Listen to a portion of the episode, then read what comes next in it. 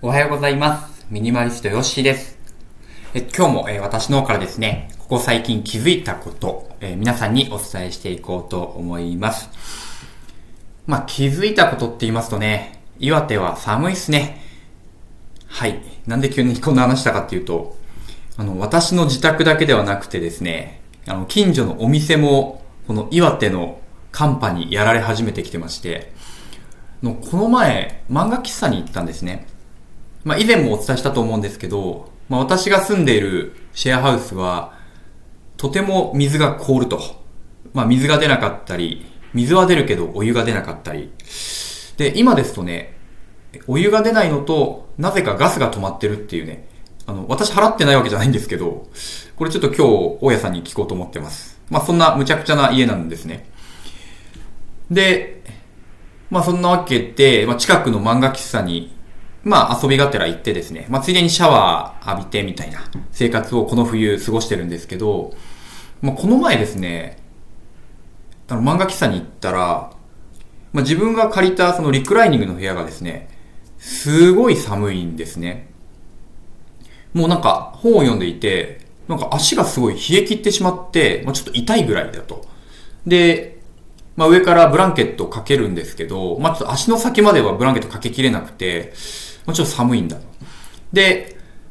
ちょっとあの、まあその漫画喫茶だった、あの、快活クラブだったんですけども、快活クラブの店員さんに、いやちょっと寒いんであの、エアコン強くしてもらえないですかって言ったらですね、まあその店員さんが、まあ、ざ申し訳なさそうな顔で、すいません、あの、今、エアコン、これで全開なんですって言われたんですよ。岩手の寒波が、とうとう漫画喫茶のエアコンを超えてきたんですよね。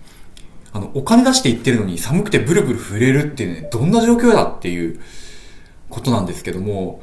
まあ、このね、マイナス10度をね、常に下回ってくる、この寒さでは、もうエアコンも勝てないんだなってね、まあ、怒るというよりも諦めが入りました。まあ、これがね、直近の、まあ、一番気づいたことですね。で、まあ、今日の主題はね、それじゃなくて、まあ、これは枕なんですけども、と、私が好きな言葉とですね、まあ、それに近しい経験をしたなっていう話をね、したいと思います。私の、まあ、このヨッシーの、なんだろうな、顔写真の顔のとこにですね、なんか英語の、なんか格言みたいなのが入ってるの、お気づきの方いらっしゃるでしょうか。えー Love people, use things, the opposite never works. えー人を愛しなさい。えー物を使いなさい。逆をしてしまうとうまくいかないよっていうね、言葉です。ジョシュア・フィールド・ミルバーンさんっていう人が言ったセリフでして、まあでもこの人ですね、あの、昔の人とかじゃなくて、えー今ご活躍してる、えーアメリカのミニマリストの方ですね。と今 YouTube ですとか Facebook でその方の、えーいつも書いてる日記とかが見れて、今年の7月ぐらいに本を出版されるらしいです。Amazon で予約できたんでね、もう予約してるんですけど、まあ、で、その方が、まあ、本を出版するにあたって、もう自分の好きな言葉これなんですっていうのが、えー Love people, use things, the opposite never works というセリフです。で、これですね、まあ、私もミニマリストやってみようと思って3年ぐらい経ちますけど、まあ、すごいこれを感じることがあります。まあ、あの、身の回りのものが減ってくるので、まあ、もちろん物も大事なんですけど、なんか手放すことに慣れてきたから、だ今まで何年も使っていたものだけど、今後使う予定がないなって確信ができたら、もうパッと手放せる。ね。で、その分、そこの意識がどこに向くかっていうと、ま人付き合いだとか、人間関係とか、そういう方に向くようになったので、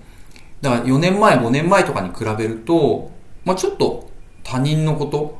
であったりとか、あと自分自身のことも見返す機会が増えたと思うんですね。なので、まあこのジョシュアさんが言ってるセリフ、うん。あの、物を愛して人を使うんじゃ、あの、人を使うんじゃなくて、まあ人を愛するために物を使っていきましょう。物ってのはあくまで道具なんですよ。何しろ物なんだからっていう、その言葉でね、こうやって言葉にされるとそうだなって感じました。で、つい先週ですね、これをすごく意識した瞬間があったんですよ。というのが、先週ですね、と私、急遽長野に戻っていました。と、私の母方の祖母がですね、亡くなりまして、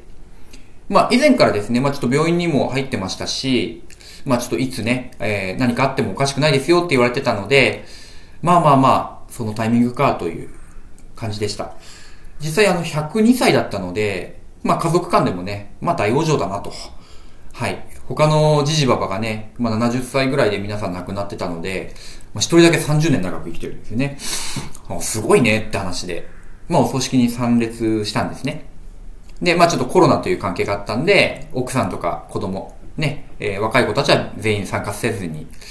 まあほぼ、えー、参列者が後期高齢者っていうね、まあ10人ぐらいかな。で、えー、お葬式をしましたと。で、その時に、まあちょっと身内の恥をさらすようなんですけど、まあいろいろ悶着があったわけなんですよ。まあ例えば、まあその段取りですよね。何時からえー、農館があるんだとか、何時からお坊さんの、まあ、お経があるんだっていうのが、まあ、ちょっと時間の話がずれていて、あれなんでこの人にこの話がね、言ってないんだとか、え、これ、この何時からってあのあなた言ってたじゃないみたいなのが、まあ、ちょっとガーッと繰り返された。で、まあ、その後あったのが、まあ、これもね、ちょっと、出した人の前で言うのやめてほしいなと思ったんですけど、お香典の額が、なんかある程度その、進めていたね、まあ実際の、まあ妹たちの間で、まあいくらぐらいでやろうって話がついてたらしいんですよね。まあそれをお金出すにあたってみんな同じ額で出していこうと。そしたら、なんかそこで、ちょっと連絡が漏れてたみたいで、まあその孫である私ですとか、私の兄弟が、まあちょっと違う額を出したんですよ。で、そしたらですね、まあ後であの集金した時に、あれ、なんで何々さん話違うじゃないと。うん、こうこうこういう感じで出すって言ってたじゃんみたいな感じで、すごい一触即発になってですね、まあ、いたたまれなくなって、まあ、仲の良いいとこと思わず僕はタバコを吸いに行ってしまったと。はい。あ、もうタバコ完全にやめてたんですけど、まあ、この場所にはいたくないなと思って、もうちょっと、あの、お寺の外でタバコを吸うっていうね、もう何とも言えない背徳感を味わいながらタバコ吸ったわけです。で、何なんだろうなと思いましてね。まあ今回そのおばあちゃんをね、悼むと。まあおばあちゃんの思い出話でもしながら、お茶でも飲みながらね、まあ話をして、で、まあ結婚式と違ってお葬式って急遽急遽なんで、まあ当然段取りの漏れとかもあるじゃないですか。まあそれに関しては、まあ後で調整するとかして、まあまあここは、みたいな。ここはおばあちゃんに免じて、みたいな、風になるかと思ってたんですが、まあ何も免じられなかったですね。いやー、この、なんだろう、あの、ソープドラマっていうんですか？あの、午後1時から始まるドラマのワンシーンかのようなものを、皆さん黒い服着ながらですね、こうやり合ってるのを見ると、何かの舞台なのかなって思うぐらい、まあ、皆さんちょっと感情的になっていて、で、その時に、まあ、このセリフがちょっと思い出されたんですね。まあ、大事なのは人っていう最前線に立つなら、お金とか段取りとか、あと、じゃあお花？え、お花飾るのどっちに何のお花を置くとか、もう全く関係ないよなってもう本当に引いた冷めた目で見てました。あの、まあ、怒るとかじゃなくて、あの、こういう話には関わっちゃいかんっていう感じですね。で、私もそうだし、私の兄も同じ気持ちで、大事なのってそこじゃねえよなっていう風に落ち着いたんですけど、ただやっぱこういう、まあ、急遽人が集まって何かをするって段になると、まあ、調整もできない、人間のあの話の調整もできないから、あ、大事にしてるとこってそこなんだなっていうのがすごいよく分かってきますよね。その、人の気持ちと、この礼儀作法と、みたいな。あとお金と。うん。まあ、本来礼儀作法っていうのはね、その人の気持ちを推し量ってやるもの。なんかその、その礼儀をやることで相手が例えば気持ちよく過ごせるとか、あなあなたに敬意を示していますよっていうものが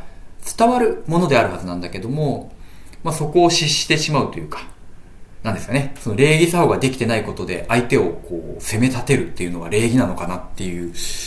ものを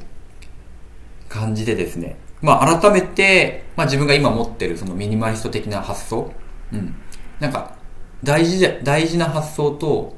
えー、そう、大事じゃない発想。まあ、礼儀が大事じゃないとは言わないんですけど、その、根底を自覚してない礼儀というのは、ただの形なので、あ、それだったらいらないなっていうふうに、まあ、本当に断捨離できた思いです。とかくね、冠婚葬祭ですとか、あと、まあ、ちょっと確信が少ない仕事場ですとかね。要は10年、20年同じことしてるような仕事場だと、やっぱり働いてる人、お客様に対する、まあ、気持ちとか発想よりも、昨日やっていた作業だから、今日もその同じ作業をやっていれば正しい。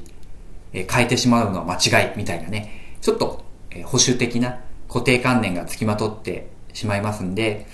どうかですね、あの、皆さんの職場でも、まあ、そんなことがないだろうかと。で、もしあればですね、えー、合ってるか間違ってるかっていうと、まあ、私は間違ってると思うので、うん、ちょっとそれは変えていった方がいいんじゃないかなとか、大事なのってどっちなのかなっていうふうに自問自答すると、また新たな変化と、まあ、成長が見えるかもしれません。はい。今日はですね、Love people you think the opposite never works というジョシュア・フィールド・ミルバーンさんのセリフと、まあ私が参列したね、えー、おばあちゃんのお葬式から、まあいろいろ気づいたことをお話しさせていただきました。えー、今日も聞いていただいてありがとうございました。ミニマリストヨッシーでした。